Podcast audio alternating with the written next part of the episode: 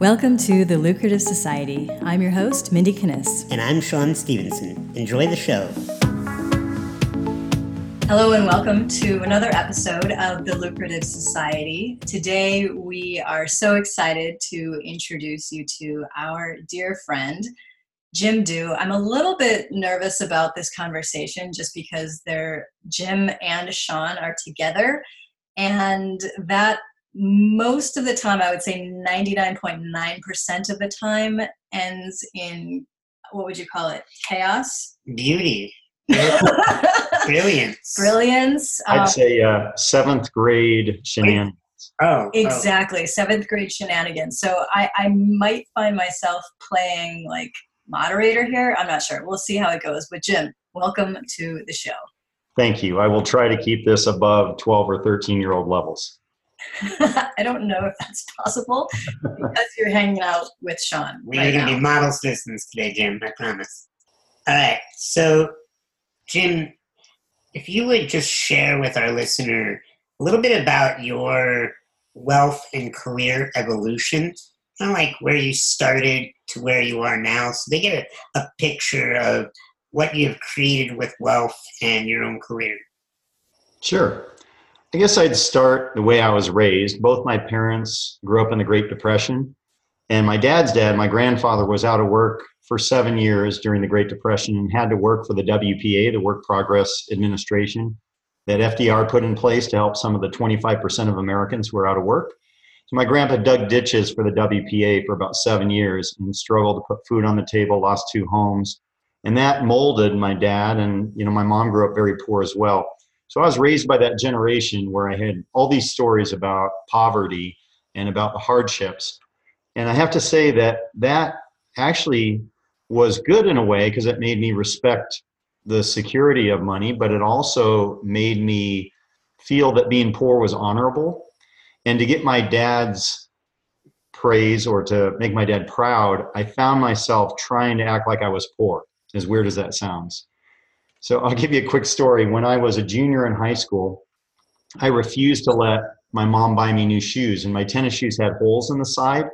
So when I would run for track practice, which was conditioning for the basketball team, my socks would stick out the sides of these old tennis shoes, and they would I get holes in the socks because they would stick out when I was running, which drove my mom crazy because I was ruining these socks, and I just refused to let her buy me new shoes. So even though my parents were very frugal, that made my mom very angry, and she had to tell my my dad to come talk to me and order me to to let them buy me shoes. And my mom used to give me a little lecture. She would say, uh, "You act like you're like it's a great thing to be poor. Uh, my your father and I were poor. It's not a great thing to be poor. And by the way, you're not poor. you don't grow. You're not in a poor family." So that was interesting, and I was that way really through college just not spending money on anything, wouldn't let my parents buy me anything of any value, felt like material things were almost bad. And then that's why I became a teacher. I became a math teacher because I thought, how can I change the world in the most positive way if you don't care about making money? And if you ask that question, a lot of times teacher comes up as the answer. So I did that, taught math and physics and coached basketball at Queen Creek High School near Phoenix and did that for five years. And I went from making 20,000 a year my first year to 25,000 a year my last year. But during that evolution, and of course, early in that process, before I became a teacher, I met Mimi, my wife, who I've been with for 30 years. And she grew up in a different way. Her dad, her parents were immigrants. They brought her from Korea when she was five. And her dad always felt like, as different than my dad, that in America it's easy to make money. what are you what are you talking about? You just go out and make money. Whereas my dad was always of the the mindset that it's hard to make money and you have to keep every penny. So it was an interesting dichotomy, and we kind of learned together. She learned that her dad's spending everything they made and having nothing wasn't that good a way to handle money.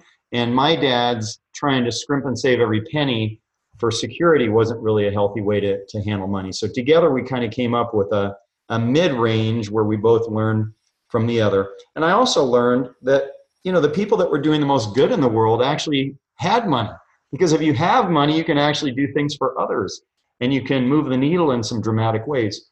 So I kind of evolved to that. I left teaching, wanted something that number one would help others. And I still wanted that to be a main value and still is today.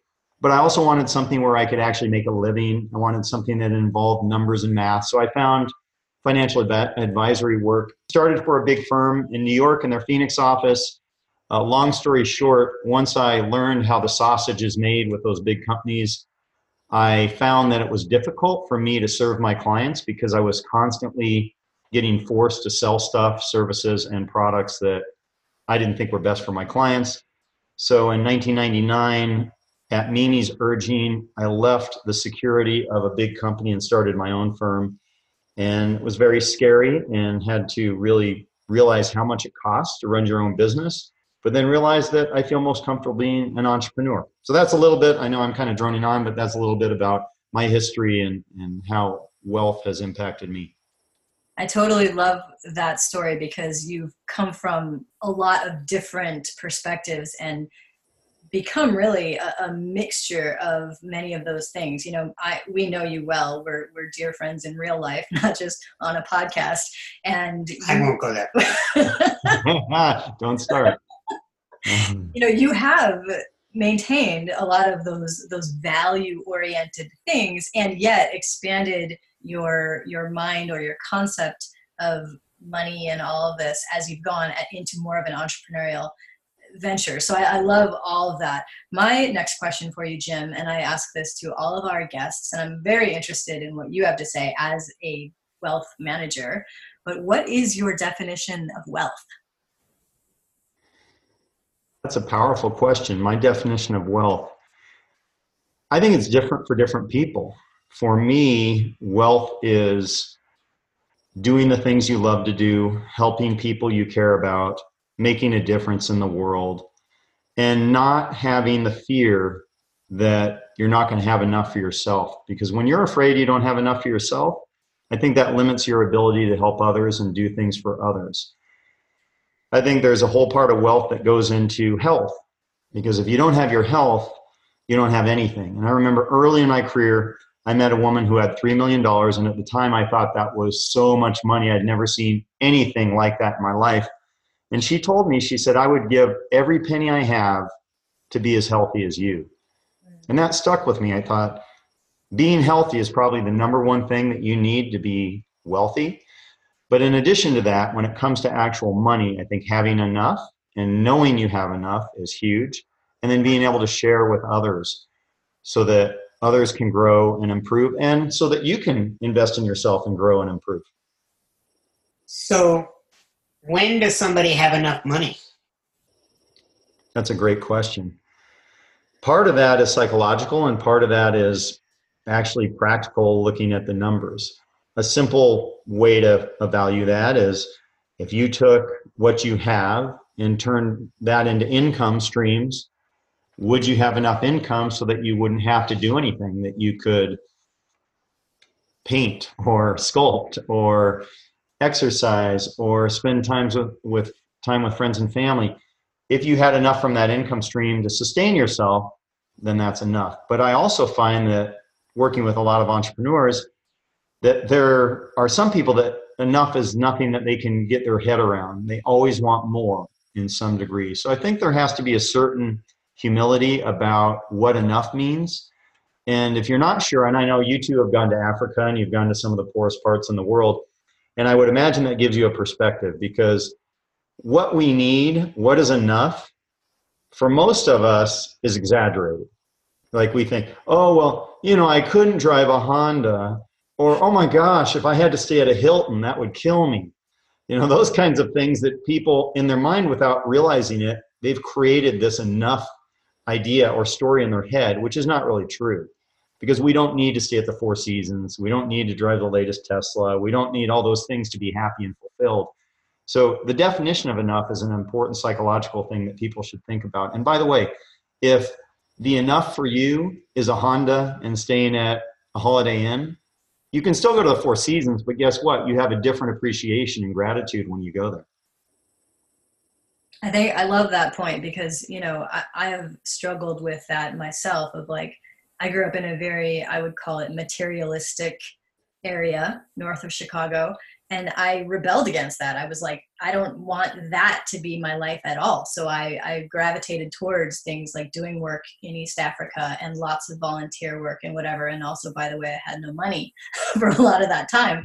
And so then learning the balance of like, it is okay to stay at the Four Seasons, but coming with that gratitude. So I, I totally appreciate that you brought that in. And that leads me to my next question for you is really what this show is about and, and the conversations that we want to have are integrating wealth, whatever that concept is for all of the various listeners, and happiness. Because Sean and I have, you know, we sometimes joke about the fact like, oh, so and so is really happy, but they're broke. Or we know these other people, a lot of entrepreneurs who are maybe very successful financially, but totally miserable.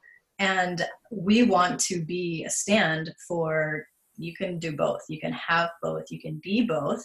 And so i want to get your take on that. Is is that intersection between wealth and happiness and maybe even a little bit of how you and mimi do that or maintain that? Yes. I believe there are people who are broke and happy and people who are rich and miserable. And i know some of both so wealth with wealth with money with riches don't necessarily come happiness. And the one thing we know for sure is the wealthier you are the more, more complex your life gets. And with complexity can come more stress and can come you can get more problems. What was the more money more problems right? Mm-hmm. so you have to be aware of that. And i like to use oliver wendell holmes's quote which is i wouldn't give a fig for simplicity on this side of complexity but i would give my life for simplicity on the other side of complexity. And the way I think about it is when I was first a teacher and Mimi and I were living in a little apartment in Chandler, Arizona, our life was simple. We had car insurance. I had my little paycheck that would come every couple of weeks. We really didn't have anything and our life was simple. But today our lives are complex. And now more and more we seek simplicity because complexity can cause problems. So being aware of that transition that happens as you get wealthier, part of that is awareness so that you know how to handle that. That being said, I do think that having more wealth puts you in a position to have more happiness if you know how to deal with it.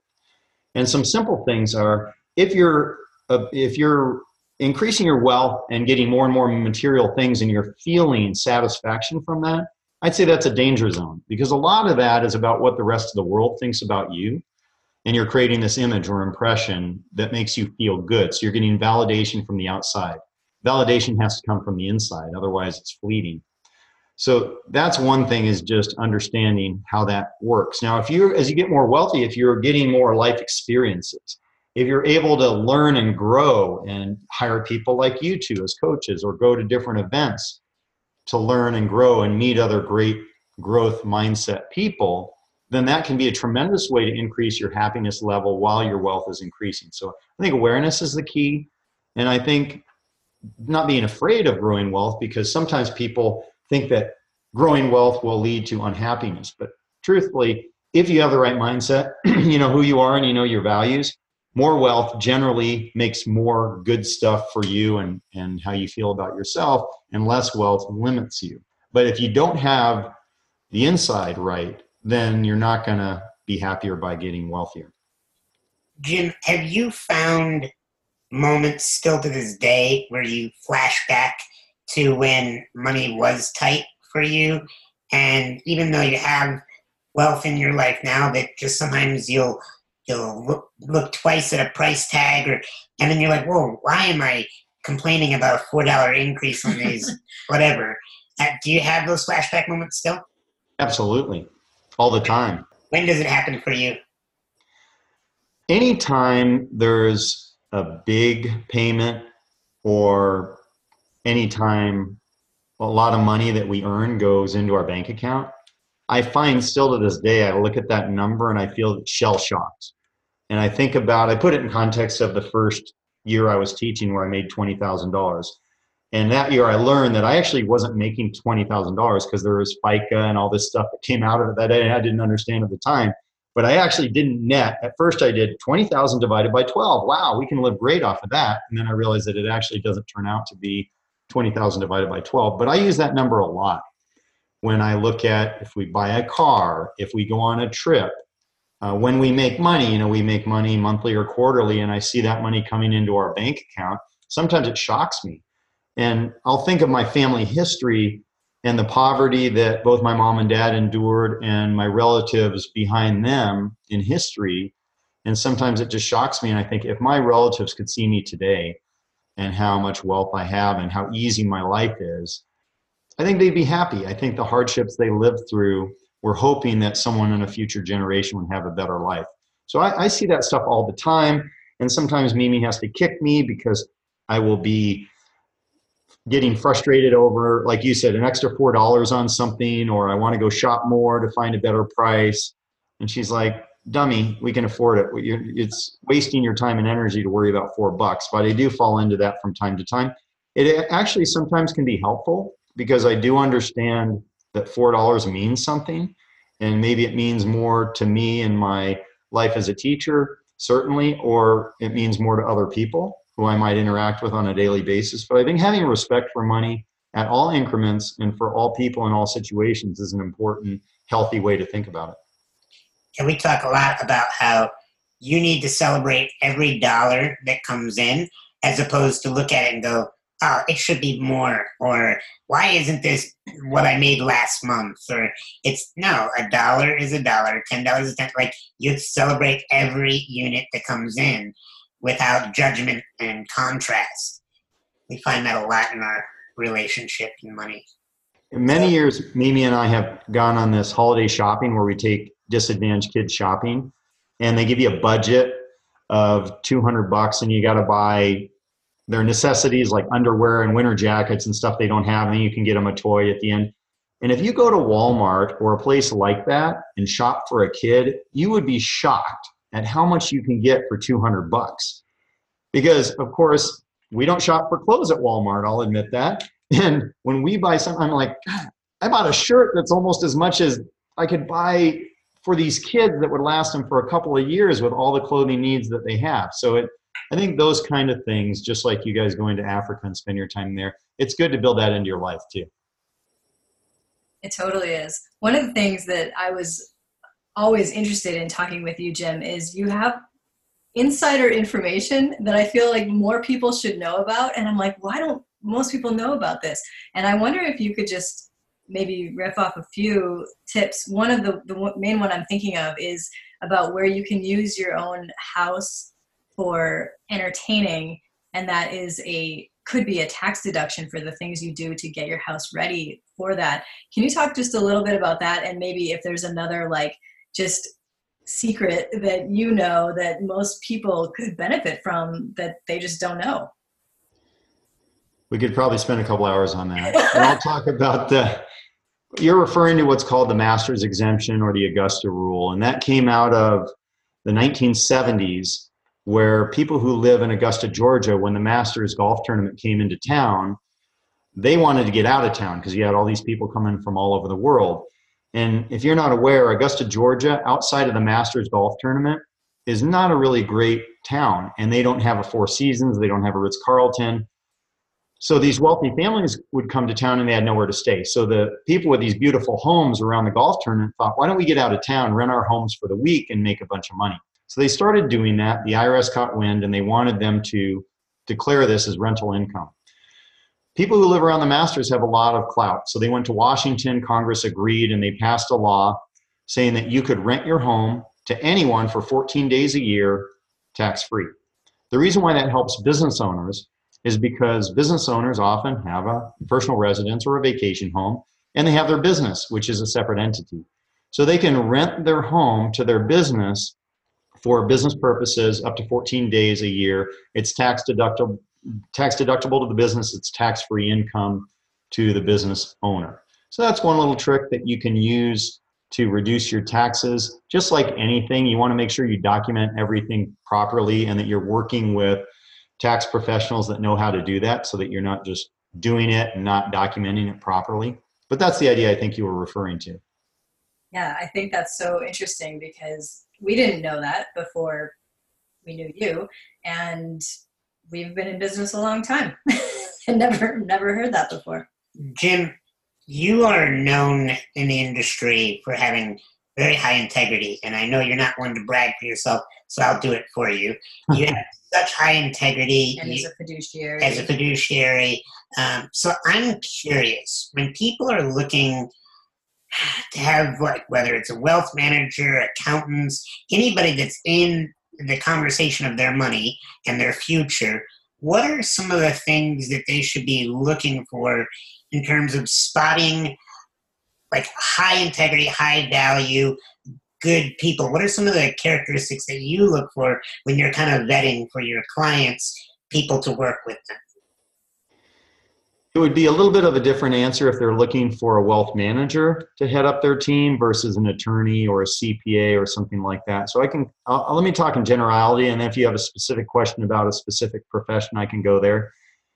One of the first things that often consumers don't do is look to the regulatory websites to find out about any disciplinary history.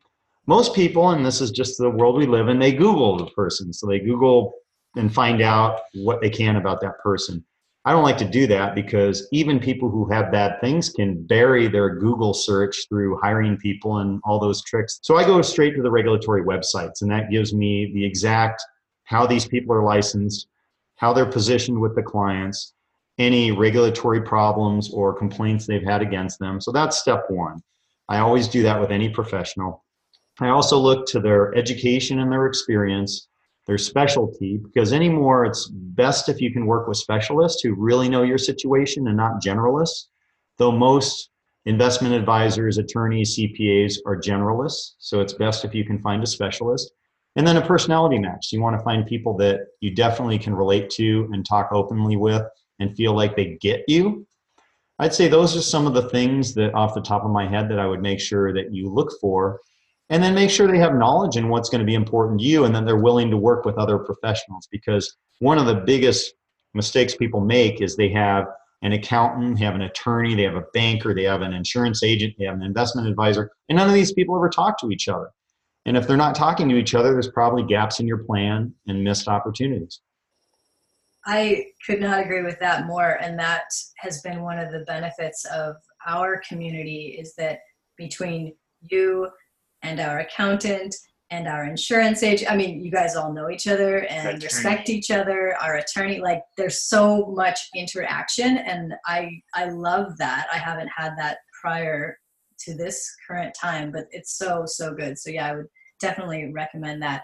Jim, I want to ask you too, because I want to dig in a little bit deeper about maybe your own personal wealth journey, not necessarily your journey as an entrepreneur, but I really like the term that an author named Barbara Huson uses. She calls it overcoming under earning. And I Mm. feel like that what your story that you told earlier is that like you have had to overcome under earning. And other than Mimi kicking you sometimes, because I know that that, that happens, what have been some of either the tools that you've used or things that you need to remind yourself of, or how, how have you done that? How have you overcome your under earning? It's interesting. I think for me, it's a balance between abundance, which is having faith that things are going to work out and that money and wealth are going to come my way, and the reality of knowing that things can go off track and things can happen out of our control. So, not just leaving it to, oh, something great's going to happen, I'll have this money. So, balancing between those two things. So, not a scarcity mindset, but not an abundance mindset where you become unrealistic and just think, oh, the world's going to rain money on me because that usually doesn't happen. And I'd say one of the simple things that I do every year, and Mimi and I sit down and kind of plan out our year, and we think of the five buckets that we want to have money or put money in. And this is pretty simple, but it's been really useful even back in my days as a teacher. The first is cash for emergencies, the second is lifestyle, the third is growth, the fourth is financial freedom, and the fifth is giving. And no matter where you are, if you're adding to each of those buckets, unless they're already full and overflowing, it does something to you psychologically because it kind of covers everything we're talking about. And I can talk a little about each of those buckets if you want, but that's how I put together my plan, that simple. And then make sure I am consciously putting things in place so that at the end of the year, all these things are going to happen. and I'll feel that I'm hitting those five key areas. What what specifically is the growth bucket? What is what do you do with that? If you're an entrepreneur, there's two meanings to it. If you're not an entrepreneur and you have a career or a job, there's really, in my opinion, one. Well, there could be two also, but really the two for an entrepreneur would be growing your business and growing yourself as a person. If you don't feel like you have a business to grow, you could say growing your career or getting better at your job skills and growing yourself personally. And I think being conscious about actually putting time and energy and money toward those areas every year can make a huge impact. And I think it was Bill Gates that said people overestimate what they can do in one year and underestimate what they can do in 10 years. But to get on this track for 10 years, I think one of the reasons that Mimi and I have been so successful is we invest time and money into growing our business and the value we add for our clients, but also in growing ourselves personally, trying to be better this year than we were last year and better next year than we are this year as people, as human beings. Jim, what I admire about you is you think saving is cool and think investing smart is cool, whereas so many other people think spending and buying flashy things is cool. Yes, Jim, you've been a great influence on Sean. yeah, I mean, seriously, in the, in the years that I've been friends with you, I have changed my definition of financial cool. So, how did you change, or did you ever have, I guess, did you have to do something to make saving cool? My dad always made sure I knew that saving was cool. In fact, for my dad, saving was the only way. There was nothing but saving. There wasn't investing, it was CDs at the bank. There was saving and having no debt. That was it. So I learned that that was ingrained in me. I will say, though, after working with people for 24 years, I see what it does to people who are not savers when they come to me and I see their position in life, which can be very stressful, versus people who save over time. So I get more excited over saving than spending. And it's a personal thing. And Mimi knows that, so we balance each other because I'd still be in our little house in Chandler, Arizona if it wasn't for her. So I appreciate the lifestyle and those things and life experiences. Mimi always says, You're going to remember the life experiences. So she pushes me to do that. On the other hand, I got to say, I get super excited over savings. And when I put my plan together at the beginning of the year and at the end of the year, I see that I saved even more than I planned to.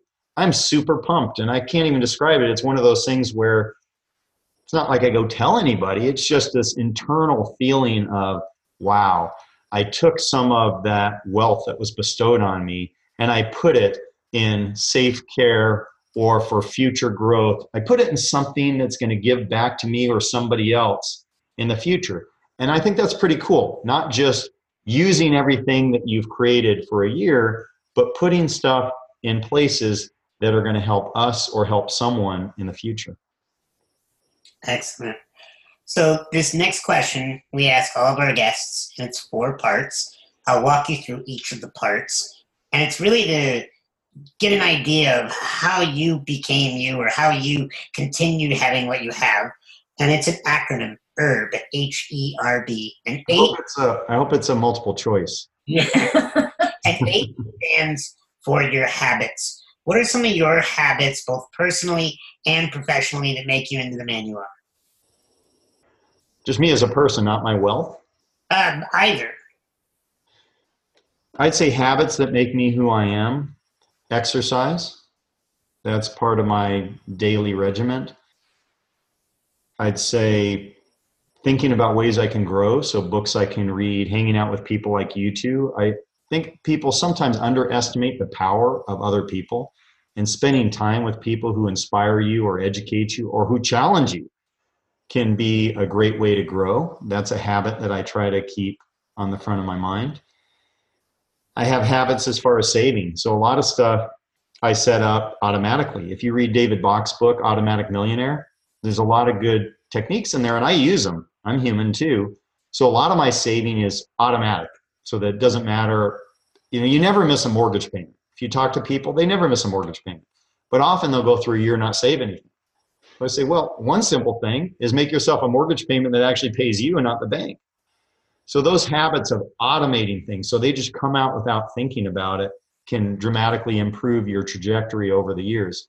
That's another one of my habits. I try to think continually about how to add value to my clients. What can I do that will make what I'm doing for them more valuable? Because for any of us, when you're more and more valuable in anything you're doing, that means that you can attract better people, you can charge higher prices. So I do little exercises where I try to habitually ask myself, what else could I do that other people aren't doing? What could I do for my clients to improve their situation? Those are some of the habits that I think of when it comes to habits. Perfect. So moving from the H to the E, E stands for environment. What are some of the things that you let in or you do not let in into your personal environments? Simple things. My phone is nowhere near my bedroom, so it stays in the kitchen. So when I shut down for the night, I am not looking at my phone. So that's one thing. And I think a lot of people having your phone in your bedroom, I think, is a detriment for things that we probably can't even identify with. So that's one thing that I do. I think surrounding myself with the right people. There have been a lot of studies in brain scientists can tell you that your brain actually mimics people you spend a lot of time with. And I think some of the famous authors who've said you are the five people you spend the most time with. So I'm very conscious about creating an environment where I don't spend time around people who I feel like are negative or people who are short sighted or people who are small minded. And that has made a huge difference in my life. So I think that's those are a couple of the big keys for environment that I look at all the time. So that moves us into the R, which are resources. And a resource can be a book, a course, a program that has developed you. What are some of the resources that you recommend to people, both personally and professionally? So many.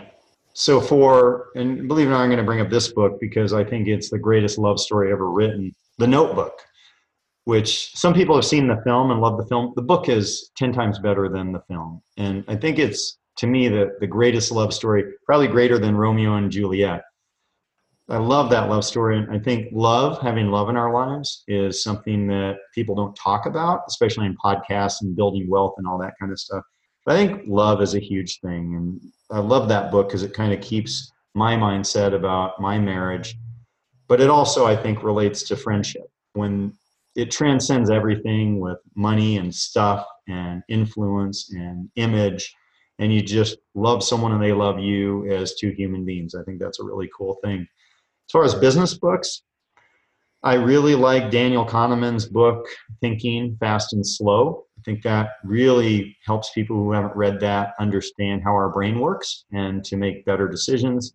I also like taleb's book fooled by randomness. He wrote The Black Swan, which is the more popular business book, but I love Fooled by Randomness. Now, just to give a, a warning, there's a lot of math conversations in there, and I love that. So some people might not enjoy Fooled by Randomness. And then Keith Cunningham's book, The Road Less Stupid. So many great things in there. And I think what I learned from that book is the, the most important thing for anyone and anything you're trying to achieve is the questions you ask yourself. I know a lot of people talk about the things you say to yourself, but the brain can't avoid but answer questions. So unfortunately, if you're asking yourself questions like, why am I such a dummy? Why don't I ever get ahead? Why am I failing at this? Why don't why doesn't my marriage work? You're going to get answers. So the right kinds of answers are going to get you I mean the right kinds of questions are going to get you better answers. So the key I think to anything in life is knowing or finding the right question to ask yourself. Excellent. So from the resources, we're going to finish out this acronym with the B, which is beliefs. What are some of your core beliefs that make you who you are? I believe no one's coming to rescue me, that whatever I do is up to me, and that everyone has excuses, everyone can come up reasons, everyone has circumstances, some better, some worse than others. But it's easy to go that route. So I hold myself accountable to a level of it's up to me. No one's coming to rescue me. No one's going to figure it out. No one has some advantage or special treatment that somehow is going to exclude me from being the best person and the most successful I can be. that's one of my strong beliefs is it's really up to me and sometimes that gets me into trouble because i can project that on other people and sometimes when other people are woe is me and the world is against me and all that stuff i can be hard on friends in that way and say hey you got to cinch it up and yeah i remember one of the things my mom used to say is you know someone saying oh nobody loves me nobody cares and my hands are cold and my mom would say the answer to that is God loves you, your mother cares, and you can sit on your hands. That's a big belief of mine. Is it's kind of up to you, and you can figure it out in whatever situation. I also believe in honor as the number one value, and I like to say loyalty above all else except honor, because I'm an extremely loyal person. That's been to my detriment at times in my life where I just don't give up on people, and I'm just so crazy loyal, like kind of like a golden retriever. On the other hand, I believe honor is the ultimate value. And so I try to ask myself in certain situations, what would be the honorable thing to do? So that's helped me a lot when it comes to my beliefs. Awesome. Thank you so much, Jim. That all four of those things really help us out here. So if people want to know more about you and what you're bringing to the table, where would you like to send them? They can go to our website at www.dewwealth.com. There's two W's in the middle, D E W W E A L T H.com. If they're curious where they are, I created this wealth mastery matrix that tells entrepreneurs, helps them identify where they are right now in their mindset and how they're handling their wealth. And if you go to wealthmasterymatrix.com, you can see that and actually go through a little questionnaire if you want. And see, those are the, probably the two best ways. And then, of course, my book, which is on Amazon, Beyond a Million. That's a great book, I think, for entrepreneurs who are having some success and can learn a lot about the different things they can do about wealth management. And the, the master's exemption is in there, plus a whole bunch of other tips for tax planning, asset protection, estate planning, and just how to think about money. Awesome, Jim. Well, we want to thank you so much for your time, your wisdom, your expertise. We absolutely adore you and Mimi. You know that. So we are so appreciative. Well, I, I admire and love both of you, and I respect everything you've done, and I'm so grateful that we've gotten to know each other. Jim, I think this is the longest we've gone. This is the longest we've gone being responsible Without dropping into junior yeah. high. Yeah. I know. I'm kind of proud of us. I'm thinking, I'd like to think it would happen again, but I know it probably never will. No, it's a uh, rare eclipse. Thanks so much for listening. Make sure and subscribe to the Lucrative Society on iTunes and leave a review of the podcast. For more information on our programs, visit our website at lucra.com. That's L U C R A.com.